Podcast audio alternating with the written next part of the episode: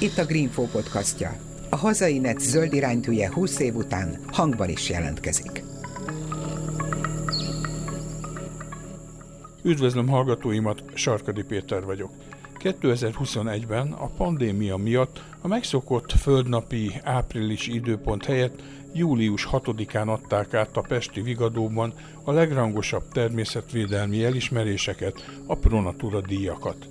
Az egyik kitüntetett a Kiskunsági Nemzeti Park igazgatóság ökoturisztikai és környezeti nevelési osztályvezetője, aki a három évtizedes a Kiskunsági Nemzeti Park igazgatóságán végzett környezeti nevelési, szemléletformálási és ökoturisztikai fejlesztő tevékenységéért vehette át a díjat.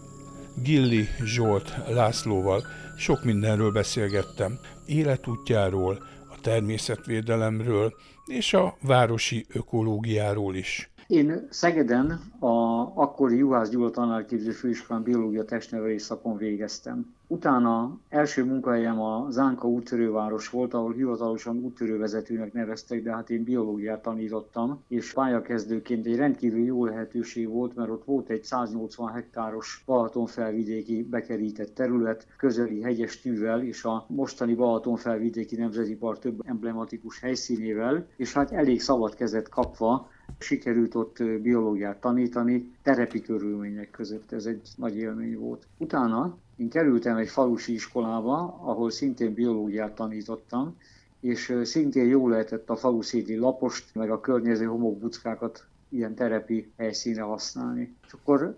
1987-ben kerültem én vissza Kecskemétre, ami a szülővárosom volt, és kezdtem el tanítani egy akkor az iskolában működő környezetvédelmi oktatóközpontban. Ez nem túl sok volt akkor még az országban, ezt Szalai Marzsó Enikő kezdeményezte az akkori hát az Isten tudja, hogy hívták a minisztériumot, akkor környezetvédelmi minisztériumnál talán, és ilyen oktatóközpontok voltak az elsők, mint a budapesti TIT, a Bocskai úton, aztán a Természettudományi Múzeum, és így tovább, és ennek Ja, és a Kiskunsági Nemzeti Parkban is volt egy ilyen oktatóközpont, meg itt ebbe az általános iskolába. És itt tanárként kerültem én kapcsolatba a Nemzeti Parkos kollégákkal, és aztán pár év együttműködés után egyszer csak ajánlottak egy környezeti nevelői állást, azért, mert az akkori kolléganő, aki ezt csinálta, Lendvai Mária éppen gyesre ment, és először egy félállást mondtak, hogy van egy félállás itt, ami környezeti nevelésről szól. Hát mondtam, hogy nekem nincs kényszerem a pedagógus pályát elhagyni, és az akkori igazgató Iványosi Szabó András egyszer csak így augusztus,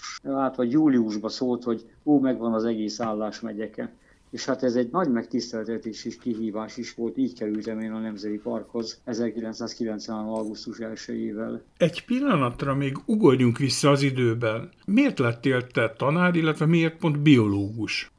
Anyai ágon az én családomban sok tanító van, közöttük a egyik példaértékű volt az én nagyapám, aki tanyosi tanító volt, és kisgyerekként itt Kecskemét környék ilyen, hát 60-as években még ilyen osztatlan közös klasszikus tanyosi iskolába tanított, és én kisgyerekként sokat voltam ott, és lehet, hogy tetszett nekem a krétapor szaga, meg a nagy tanterem, meg az, hogy őt tanyosi tanítóként borzalmas nagy tisztelettel fogadta ott a falu népe, vagy tartotta számon, talán ez volt az egyik ok, hogy több pedagógus is volt. Aztán, hát én nem tudom, valamitől ez a tanárság, ez nagyon tetszett nekem, és lehet, hogy én úgy gondoltam, hogy egyrészt vagyok annyira kommunikatív, meg nyitott, hogy jól érzem magam itt az ilyen közegben, meg hát talán úgy is gondoltam, hogy tudok valamit mondani a gyerekeknek, vagy a felnövekvőknek, ami érdekes lehet számukra. És akkor ez lehetett a motivum, hogy miért biológia? Azt hiszem, hogy az is egy szerencse volt, hogy a szüleimmel már kisgyerekkorunktól kezdve végig túráztuk ilyen, hát a 60-as, 70-es években levő ilyen természetjáró szakosztályokkal az országot, illetve a környező szocialista országokat, és én nekem nagyon jó közegen volt ez a természetes közeg, ahol rengeteg élményhez lehetett jutni, és talán ez lehetett egy meghatározó, abból hogy a biológia szakot választottam.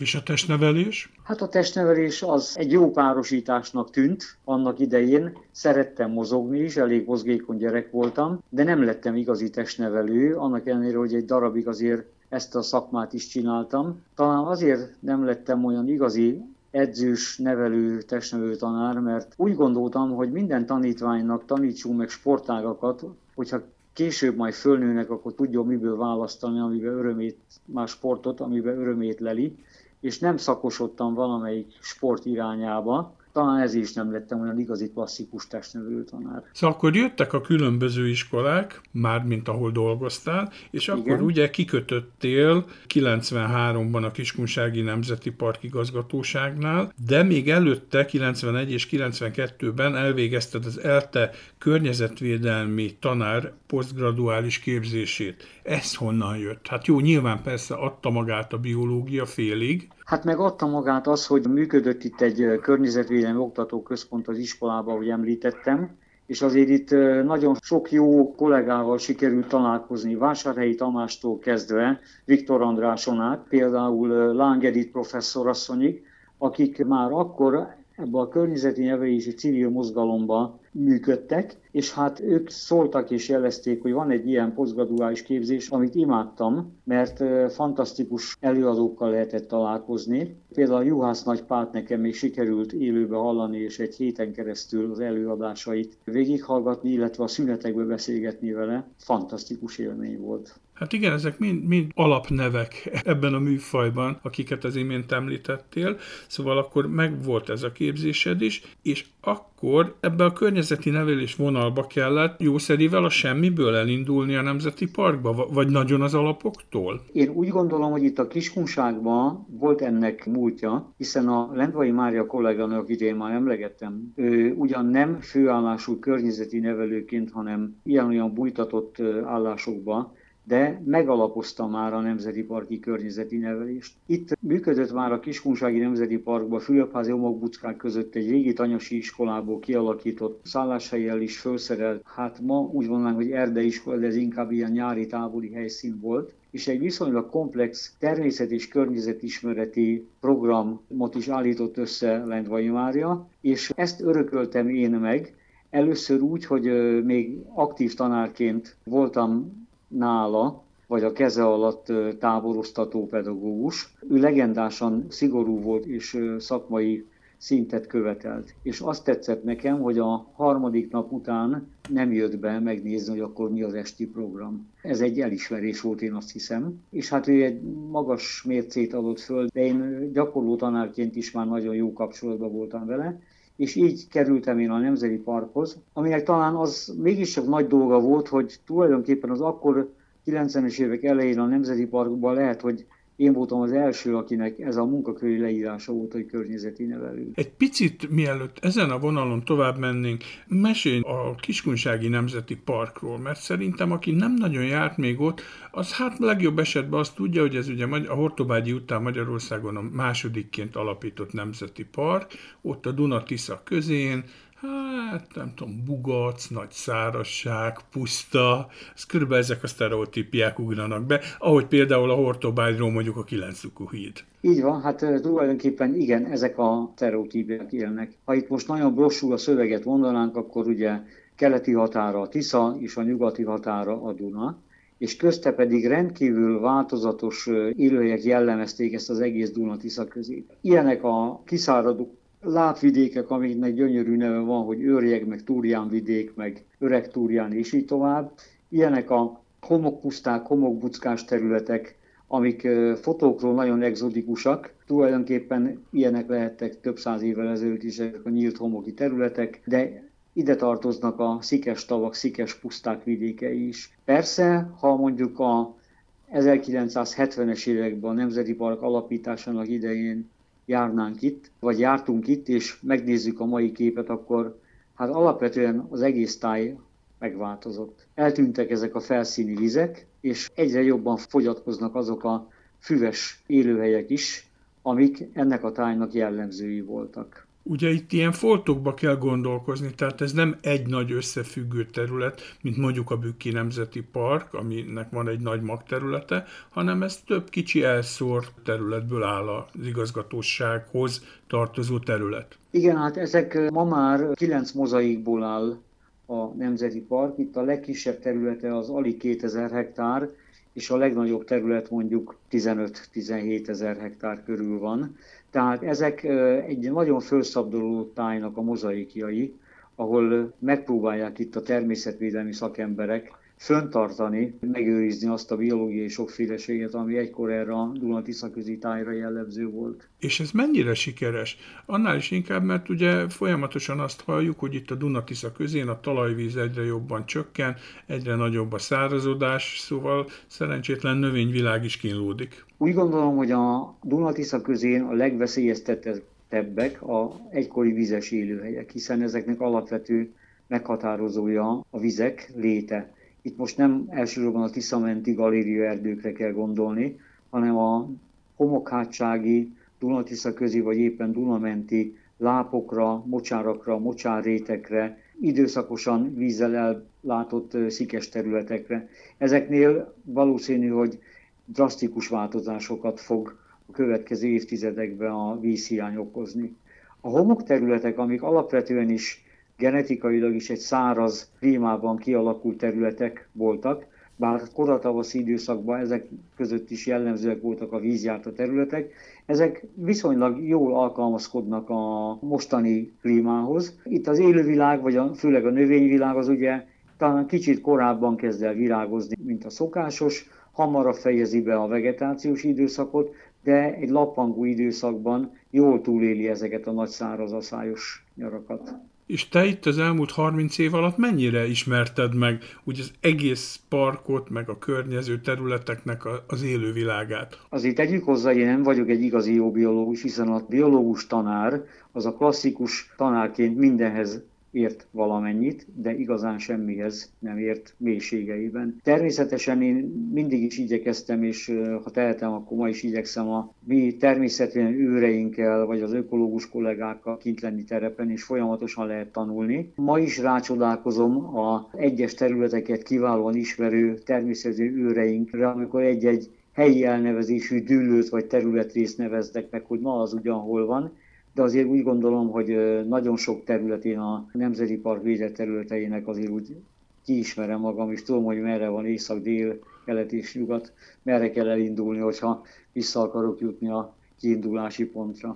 És hogyha azt mondják neked mondjuk a diákok, akikkel esetleg arra mész, hogy hát akkor ez micsoda, ez micsoda, ha lehajolunk közelebbről megnézzük, akkor gond nélkül megy a határozás? Sok tipikus fajnak természetesen megy a fölismerése, de én azt hiszem, hogy itt a környezeti nevelési pályafutásom alatt megtanultam azt, hogy abban nem biztos, hogy bele kell menni, hogy minden egyszikű vagy kétszikű növénynek a nevét meg kell mondani, mert ez a specialistáknak a dolga. Talán legalább ennyire fontos az, hogy úgy a fajtakört azt fölismeri az ember, illetve körülbelül az ökológiai szerepet, amit egyes faj be tud tölteni, azon az élőhelyen azt azért illik tudni. Na jó, akkor most kanyarodjunk vissza kimondottan a szemléletformálásra, hiszen te ugye hivatalosan ökoturisztikai és környezeti nevelési osztályvezető vagy.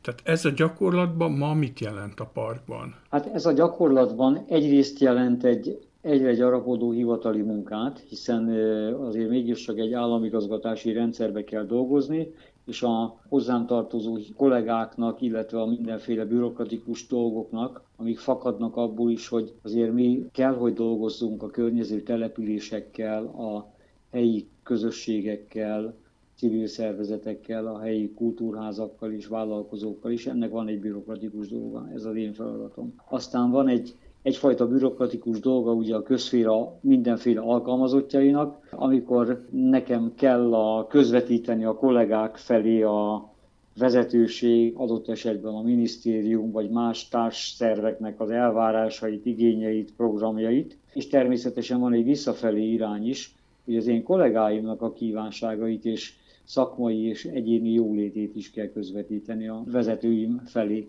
Na, ez egy hivatalos dolog. A másik, ami sokkal kellemesebb, hogy én azért igyekszem aktív részese is lenni azoknak a tevékenységi köröknek, amiket korábban, mint mondjuk beosztott aktív környezeti nevelő végeztem, vagyis terepi programokon vinni felnőtteket, gyerekeket, túrákat vinni, rendhagyó foglalkozásokat szervezni, jeles napokat tartani, és így tovább. És a kötelező, administratív, vagy ez a kellemes, szabadabb rész aránya az milyen? Hát én azt hiszem, hogy a beosztás miatt a kétharmad egyfajta administratív és szervező munka, ez nem, azért nem csak administratív, és kisebbik egyharmad rész az, amikor a tényleges, aktív emberi kapcsolatokat is ökológiai kapcsolatokat is számolvevő környezeti nevelés folyik, tehát ez körülbelül egy harmad része. Ebben az egyharmad részben merre jársz? Ezt te el tudod dönteni? Vagy van valami egyáltalán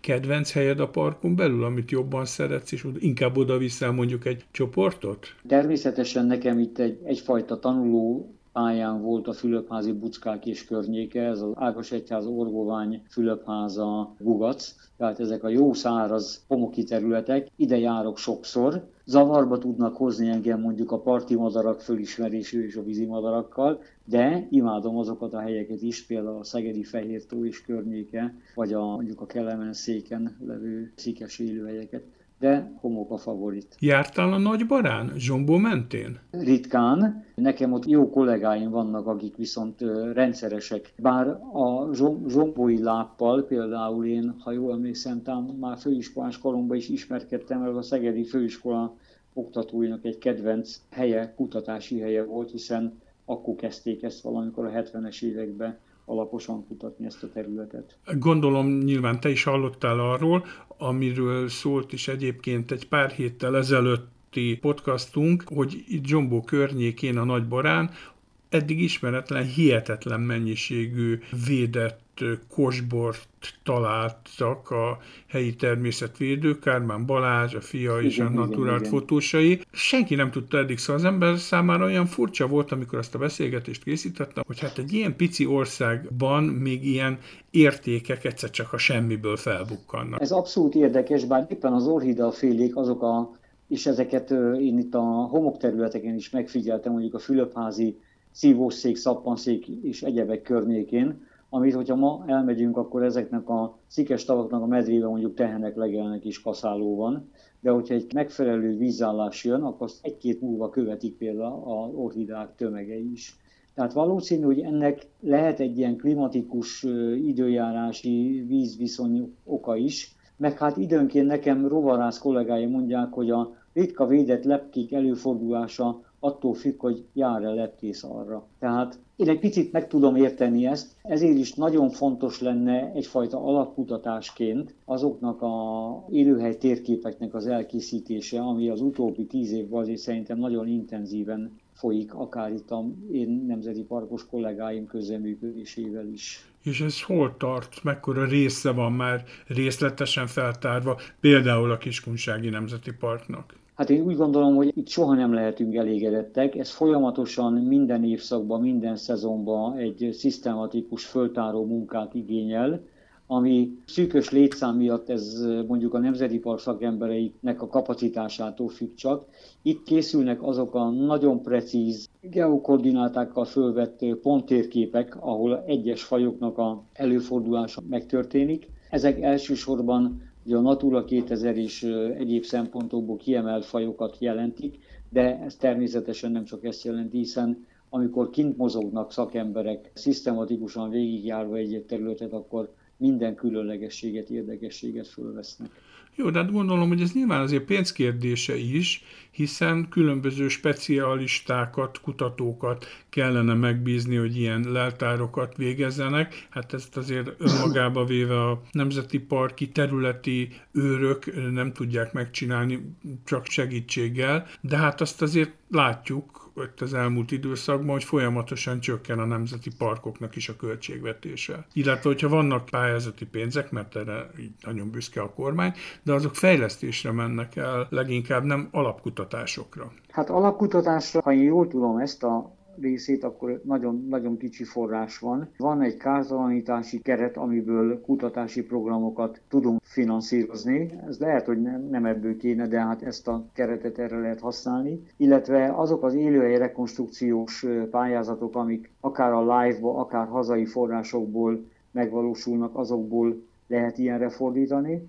Illetve a Natura 2000 fenntartási terveknek egy része is, vagy egy jó része is talán ilyen úgymond alapkutatási feladatokra fordítható. Persze ez messze nem elég forrás arra, hogy akár egy nemzeti park teljes értékleltárát el lehessen készíteni.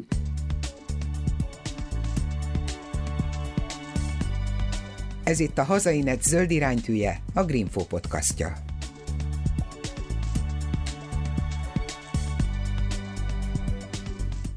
Az utóbbi időben folyamatosan az a kommunikáció jön az Agrárminisztérium részéről, mert ugye hozzájuk tartoztok nemzeti parkok, hogy hát az ökoturizmust fejleszteni kell, ami persze oké, okay, jó dolog, de hát ennek van egy olyan háttérolvasata is, hogy azért, hogy minél több bevétele legyen a nemzeti parkoknak, tehát pár évvel ezelőtt a 40%-át egyik napról a másikra elvonták a nemzeti parki költségvetésnek, mondván, hogy hát majd kipótolják az ökoturizmusnak a bevételeiből, ami hát nem tudom, hogy mennyire sikerült, illetve inkább ez a kérdésem, hogy vajon jó az, hogyha túltoljuk az ökoturizmust? Vagy van egy egészséges határ, hogy mekkora tömeget tud a természet károsodása nélkül kiszolgálni egy, egy nemzeti park? Én azt hiszem, hogy globálisan így, hogy a nemzeti parkok költségvetését jó kiegészíti a, az ökoturizmus, ez így biztos, hogy nem igaz, és nem is lehet igaz az sem biztos, hogy igaz, hogy a nemzeti parkokat esetleg veszélyezteti egy túltolt ökoturizmus. Ez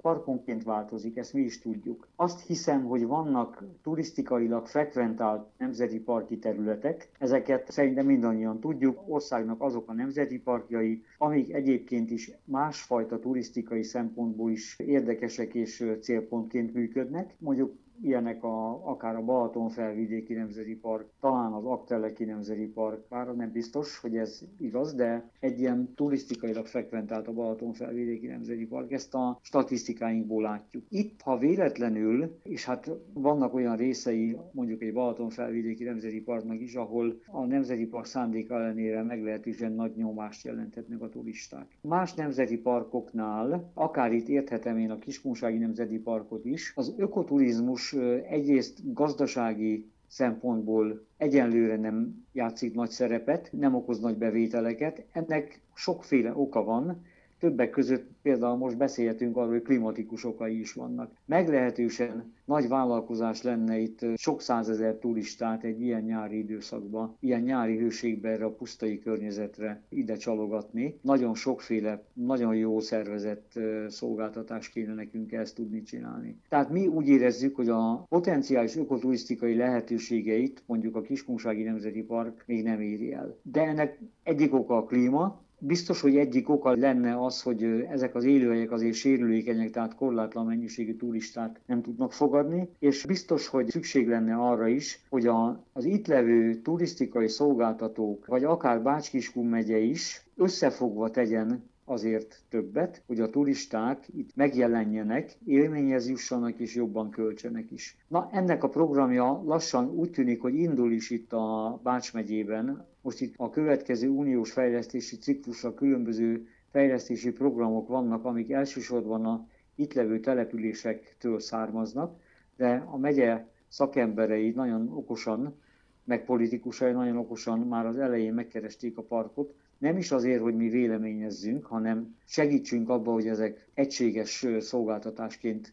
minél praktikusabban jelenjenek meg, illetve ad abszurdum, még azt is el tudom képzelni, hogy és beleszólhatunk abba is, hogy bizonyos települések ne erőködjenek mondjuk turisztikai fejlesztésen, mert nem az az ő profiljuk. És ehhez megvan a humán kapacitás ott nálatok a parkban? Egyáltalán mennyien vagytok? Úgy összvisz, illetve a te osztályodon, az ökoturisztikai és környezeti nevelési osztályon? Körülbelül olyan 140 dolgozója van a Nemzeti Parknak, ezeknek egy része kormánytisztviselő, egy része pedig munkavállalóként zömmel inkább a fizikai feladatok ellátásában játszik szerepet. Ez természetesen nem sok. A ökoturisztikai és környezeti nevelési osztály jelenleg 9 főből áll, ebbe van közönségszolgálati referens, tehát mondjuk egy látogatóközpontnak a közönségszolgálati feladatokat ellátó kollégája, meg van mondjuk a kommunikációs kollega is benne ebbe a nyolc főbe. Ez így nagyon kevésnek tűnik.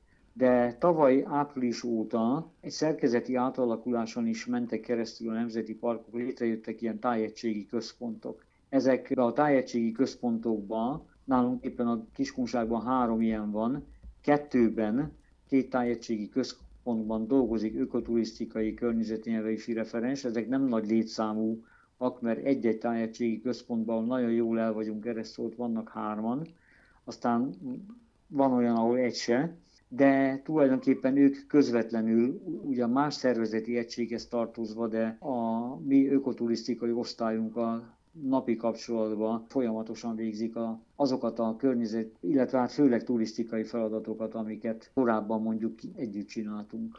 Melyik ez a három tájegységi központ? Hát van nálunk egy Tiszamenti tájegység, ez a, ahogy a neve is mutatja, ez a Tiszamenti területeket foglalja magába. Törzs területként a Lakitelek, Tőserdő, Tiszalpári területet, aztán a Pusztaszeri és a Mártéi tájvédelmi körzetet, és annak a ökoturisztikáját, aztán a Homokhátsági tájegység és a Dunamenti tájegység.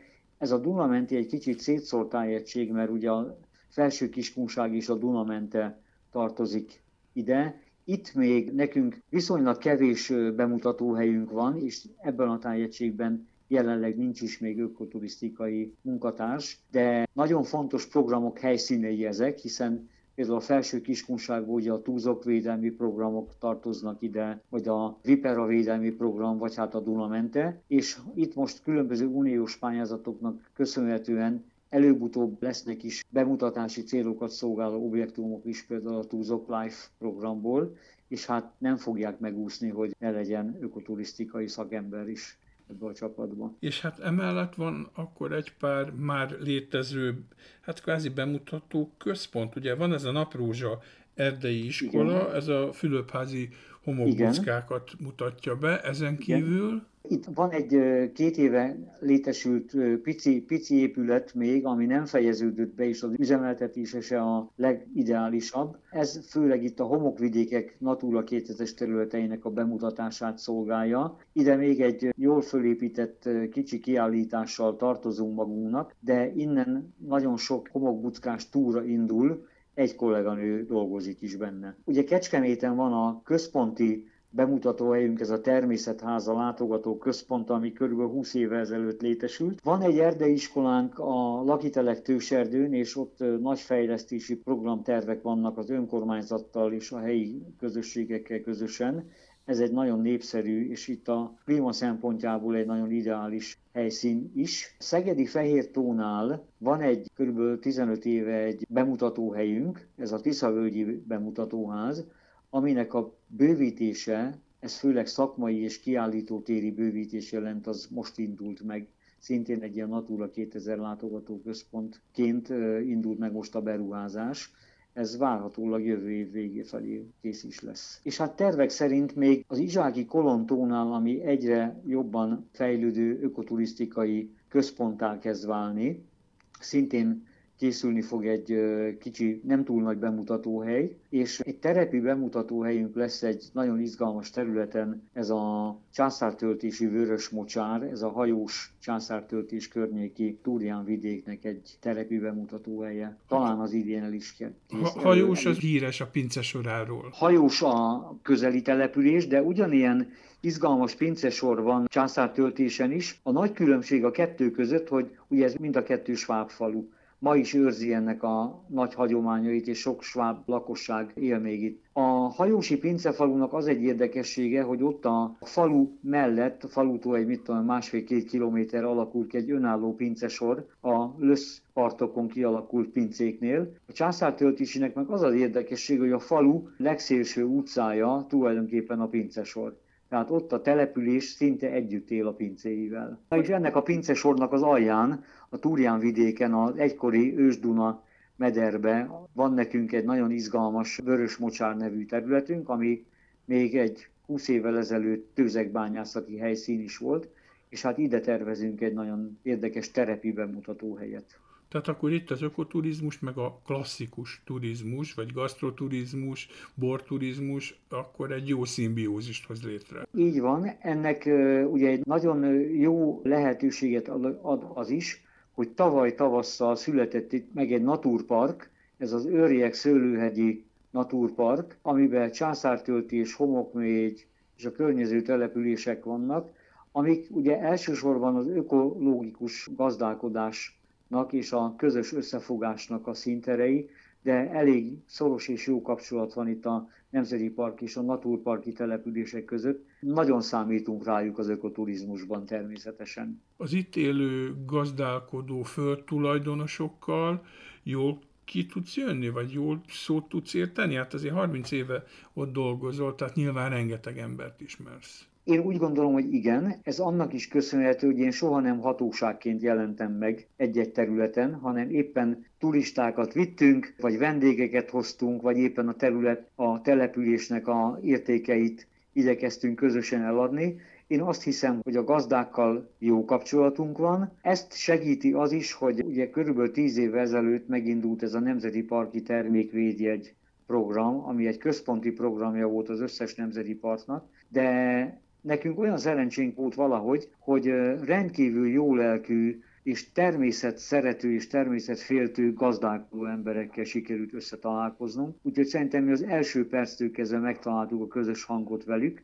Ők jó részen nem profitorientált gazdálkodó, hanem valamiért ők ragaszkodnak ahhoz, hogy jó minőséget, nem korlátlan mennyiségbe jó embereknek termelnek és adnak el. Hát nekem hirtelen egy név jut eszembe, Szomor Dezső. Például Szomor Dezső, aki ugye, ha akarom, akkor egy nagy gazdaként jelenik meg itt a felső kiskunságban, de szerintem mióta én ismerem Dezsőt, azóta ő neki legalább olyan fontos az, hogy az általa használt területek, vagy az általa gazdálkodási célra bérelt vagy saját területek jó állapotban legyenek, mint az, hogy jó üzletet tudjon kötni. Hát meg, ha jól tudom, neki köszönhető az, hogy a szűkre marhák nem tűntek el végleg. Mindenképpen azt hiszem, hogy az egyik legfontosabb ember itt a szürke marha tenyésztésben Szomor Dezső volt, máig megkerülhetetlen, de ugyanígy szerintem egy csomó más régi magyar házi állatfajta megmentésébe is kiemelkedő szerepet játszott, például a különböző régi típusú baromfifélék léte is nagy mértékben köszönhető neki. Na és hát az a közös benne is benned, hogy mind a kettőtöknek immáron van Pronatura díja. Hát igen. igen. Nekem nagy meglepetés volt, hogy egyáltalán fölterjesztettek, valakinek eszébe juthattam, és hát az, hogy megkaptam, ez meg egy különlegesen nagy megtiszteltetés, hiszen megmondom őszintén, én is végignéztem azt a listát, amit itt meg lehet találni, hogy kik már a Pronatúra díjasok, és hát elérzékenyültem, hogy egy elég nívós társaság álszerény vagy szerény tagja lehettem. Hát egy illusztris klub.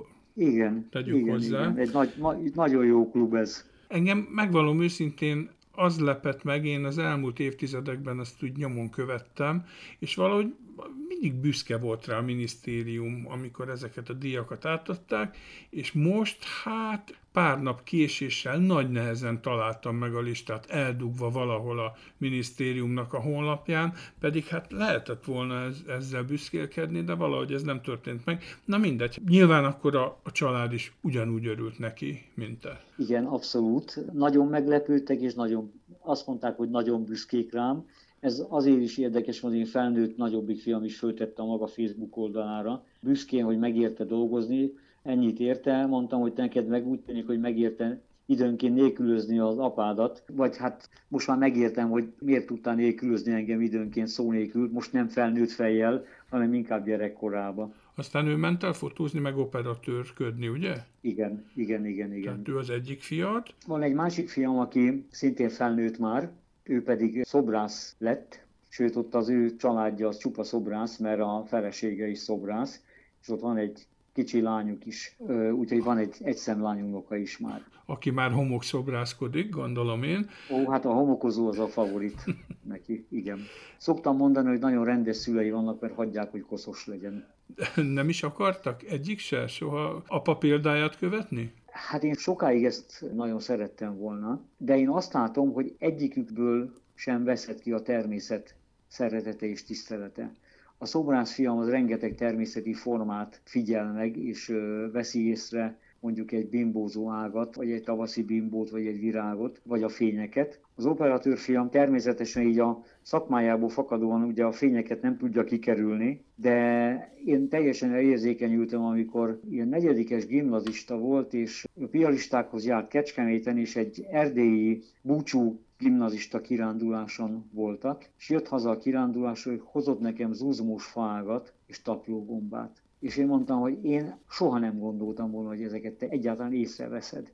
És hát akkor mondta, hogy tehát apa, hát nem már. Úgyhogy úgy gondolom, hogy az, amit mondjuk tanárként is szerettem volna mindig, hogy a tanítványoknak lehet, hogy nem kell megtanulni a rendszertant mindenkinek, és jól tudni, de hogyha ezeket az élményeket és jelenségeket, amik a természetből fakadnak, ezeket van szemük észrevenni, akkor az már, már jó eredmény. Tehát azt hiszem, hogy ez így jó sikerült. Nem lettél profi fotós, szeretsz fotózni, de a már egyszer említett naturárt tagokat megismerve rájöttél, hogy te úgyse lennél olyan profi jó, mint ők, ezért aztán te inkább ilyen amatőr, ám de a természetet jól dokumentáló természetvédő fotós vagy. Hát ez köszönhető annak, hogy megépült itt 2000 tájékán a természetháza, és a Naturál Természetfotó Szövetség az időnként ugye bajban van, hogy hol talál hozzáférhető pénzért valami közgyűlésekre alkalmas helyszínt. Most, amikor a termésetházát mi építettük itt a Nemzeti Parkban, azt mondtuk, hogy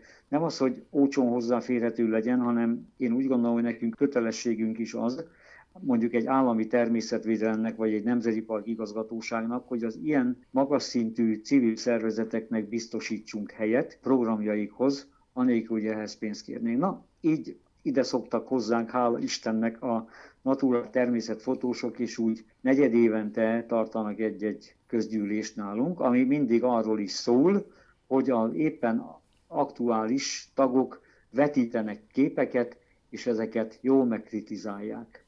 Na hát egy ilyen vetítésen vettem én részt még ilyen újonc nemzeti parkosként, ahol olyan fotókat láttam mondjuk az akkor éppen tizenéves Máté Bencétől, meg sok más jól ismert természetfotóstól, hogy csak így a nyálam csorgott, és ők ezeket elkezdték megkritizálni. Nagyon keményen, hogy miért nem vártál még 10 másodpercet, ennek a madárnak másik irányba kéne nézni, itt most a napot máshova kellett volna komponálni. Na, ekkor döntöttem úgy, hogy hát azt hiszem, hogy én nekem, hát ehhez talán még szemem sincs, hogy ilyen szinten én fotózzak, és akkor maradt a dokumentálás, amit persze nagyon szívesen teszek, és a Nemzeti Parki, főleg most már digitális archívumnak egy jelentős része az tőlem származó kép, bár kollégáim közül sokan vannak, akik sokkal jobban fotóznak. Két fiadról már esett szó, hogy őket azért valahol így bezöldítetted, vagy hát az, a gondolkodás módjuk az ilyen természetbarát. Mi a helyzet a feleségeddel? A feleségemet így zöldítettem én rendesen, bár ő előnyel indult, mert az édesanyja biológia földről szakos tanár volt. Tehát őt azt hiszem nem kellett nagyon zöldíteni. Na jó, de ő angol tanár. Ő angol tanár, de Ugyanakkor akár itt az én környezeti nevelői tevékenységemben is nagyon aktívan részt vett. Ha más nem azért, mert jó beszél angolul, és segített nekem egy csomó dolgot, angol környezeti nevelés irodalmat magyarra ültetni, vagy éppen a magyar angolra ültetni. Ennek köszönhetően ő aktív tagja volt a Körlánc Egyesületnek is, annyira, hogy itt hát valamikor a, a tizen évvel ezelőtt volt egy közös nagy amerikai magyar környezeti nevelési program, ami kimondottan környezeti témákról szólt, kevésbé a természet részekről, ő abban nagyon aktívan részt vett itt a körláncban. A körláncról mondjuk el, hogy ez egy környezeti nevelési, pedagógiai civil egyesület. És ennek itt a Kecskeméti Tanítóképző Főiskolán is volt egy meglehetősen aktív sejtje, vagy tagszervezete, és hát velük ő nagyon, nagyon keményen és aktívan dolgozott. Meg hát a hétköznapi angol tanári munkájába is a környezet témákat nagyon szívesen veszi elő, és formálja a gyerekeket, meg nevelgeti őket. Bár nagyon érdekes az, hogy azért egyre jobban odafigyelnek a mai tinédzserek is, akiket ugye időnként nem dicsérünk, arra, hogy a környezetükkel milyen kapcsolatban tudnak élni. Hát ez attól függ, hogy mennyire fogékonyak, hogy hogyan lehet őket egy picit zöldíteni, és aztán ők viszik haza a szülőknek jobb esetben. Igen, igen. Ez így van. Sőt, még a, szerintem ő egy ö, szakközépiskolába tanít, a gyerekekkel nagyon sok pályázatot nyertek, aminek egyik alaptézise volt az, hogy környezetvédelem. És ők szerveztek ilyen 5-6 országos csereprogramokat is, környezeti problémákra építve ezeket, és hát így a gyerekek nagyon aktív hatása voltak mondjuk az iskolatársakra az a mit tudom, 30-40-50 gyerek, aki aktívan részt vett ezekbe a pár éven keresztül tartó nemzetközi kapcsol- programokban, saját iskolájukba és a saját kortárscsoportjaiknak is nagyon sokféle pozitív hatást tudtak adni. És ő szokott szervezni a diákjaiból neked közönséget? Nem, de különböző iskolai rendezvényekre a Nemzeti Parkot sokszor szokták hívni. De direktbe közönség kedvéért nem kell nekem menni, de különböző zöld programokra, ami akár az iskolájuk zöld programjára, ha nem is engem, de a Nemzeti Parkot szokták hívni. Egy hivatásos zöld ember a szabad idejében is a zöldbe vágyik? Vagy mi a kedvenc időtöltésed? Mindenképpen zöld, bár ahogy én most öregszem, és időnként már kezd szabadidőm is kevesebb lenni, elkezdtem foglalkozni egyelőre amatőr szinten ilyen városökológiával, ami egy nagyon izgalmas dolog. Tehát egyáltalán az, hogy hogy mondjuk egy akár egy kecskemét méretű százezernél nagyobb város épített környezete, aminek megvan a megfelelő kora már, és az épített környezet városi parkjai azok milyen élőhelyeket tudnak biztosítani mondjuk a természetben élő élőlények számára. Persze ez inkább arra szolgál, hogy én elkezdem meglesni azt, hogy mik lehetnek azok a túlélő fajok, amik mondjuk egy egyre urbanizáltabb környezetbe is meg tudják találni az életfeltételeiket. Kecskeméten is a rigók vannak a top listán? Igen, de éppen ma állapítottam meg, hogy például a Nemzeti Park igazgatóságának a zöld területén, ez egy hektáros Hankovszki liget néven futó terület itt. Hallottam a sárga rigót, láttam fekete rigókat, meg szőlőrigót is, úgyhogy elég fajgazdag tud lenni egy, egy városi park környezete, vagy egy kertvárosi környezet is. Jó, tehát ugye igen, ez a kertvárosban van a Nemzeti Park ja, központja a Liszt Ferenc utcában, de mondjuk bent a főtéren, ami szét van betonozva, van egy-két elvétett fa, hát ott azért nyilván jóval szegényesebb a dolog. Mi több meg ott ugye, mint a legtöbb ilyen belvárosban kialakulnak a nagy hőszigetek, ami eléggé elviselhetetlenné teszi ezeket a Hát igen, ez így van. A fekete rigók nagy túlélők tudnak lenni, meg úgy tűnik, hogy az utóbbi években az örvösgalambok, még amik ilyen városlakúvá válnak, ezek is szép számmal megfigyelhetők. De például a verebek már alig vannak itt az Isten áldotta környezetükben. És a cinegék? Hát a városközponti parkokban is ezek tudnak működni, Éppen a idén koratavasszal volt egy nagyon érdekes programunk itt a Kecskeméti Színház környékén. Van egy iskola, ez egy ökoiskola. És az iskolásoknál volt egy madárodú készítő verseny, és ezt egy totál vacak városi játszótér kevés fáira tettük föl, és szondáztuk meg azt, hogy akkor hogy költenek. A cinkék oda is beköltenek, tehát úgy látszik, hogy a cinegék is azért jó túlélők. Ezek nagy része a széncinege persze. És akkor ezeket a megfigyeléseidet nyilván valahol írod vagy összegzed, nagy Isten, majd valamikor a városvezetésnek is felajánlott, hogy hát mit kellene csinálnunk, hogy egy kicsit diverzebb legyen a Kecskemét ti belváros mondjuk? Mindenképpen próbálkozunk vele. Úgy tűnik, hogy a helyi képviselők közül is egyre többen próbálják meg megérteni ezeket a akár potenciális szavazói szavakat is, és úgy látják, hogy ezek hát nép, népszerű programok lehetnek, úgyhogy egyre több helyi képviselővel is nagyon jó kapcsolatba tudunk lenni. Közöttük van már belvárosi képviselő is, és hát természetesen mondjuk a Liszt Ferenc utca és Hankoszki liget környéki helyi képviselővel meg kimondottan jó ilyen zöld kapcsolataink vannak. Te egyébként családi házban laksz? Én panellakó vagyok, úgyhogy ez, ezért is merem büszkén fölvállalni időnként, hogy kell város ökológiával foglalkozni. Mik a nagy terveid még mondjuk az elkövetkezendő, nem tudom én, 20 évben? Hát ez egy jó kérdés. Én azt, azt hiszem, hogy mindenképpen, mindenképpen egyfajta ilyen vározöldítéssel én nagyon szívesen foglalkoznék. Vannak ötleteim, hogy hogy lehet mondjuk egy lakótelep lakóit rávenni arra, hogy magukénak érezzék a háztöm körüli zöld felületeket, és hát próbálkoznék nagyon szívesen azzal, hogy hogyan lehet elérni azt, hogy mondjuk a város döntéshozói pedig erre időt, energiát, némi szervező erőt, és egy kis pénzt is fordítsanak. Na, ez egy elég jó kihívásnak tűnik egyébként. Hát akkor ehhez sok egészséget, kitartást kívánok. Köszönöm szépen a beszélgetést. Gilli Zsoltot hallottuk, aki a Kiskunsági Nemzeti Park ökoturisztikai és környezeti nevelési osztályvezetője, és aki a napokban vehette át a Pronatura díjat, a legrangosabb hazai természetvédelmi állami elismerést. Gratulálok hozzá, és köszönöm a beszélgetést. Én Sarkadi Péter voltam, a Viszont Hallásra podcasttal legközelebb a jövő szerdán jelentkezünk. Önök a Greenfo podcastját hallották. Ha kíváncsiak a következő részekre, iratkozzanak fel ránk. Honlapunkon a 120 ezer tételes napi sajtószemle mellett a 20 év alatt megjelent 44 ezer cikket is megtalálják, ahogyan az összes napra készen tartott rovatunk bejegyzéseit is. Várjuk a 13 és fél ezres Facebook táborunkban, a vasárnapi hírleveleink olvasói között, és akár szerzőként, sőt, támogatóként is.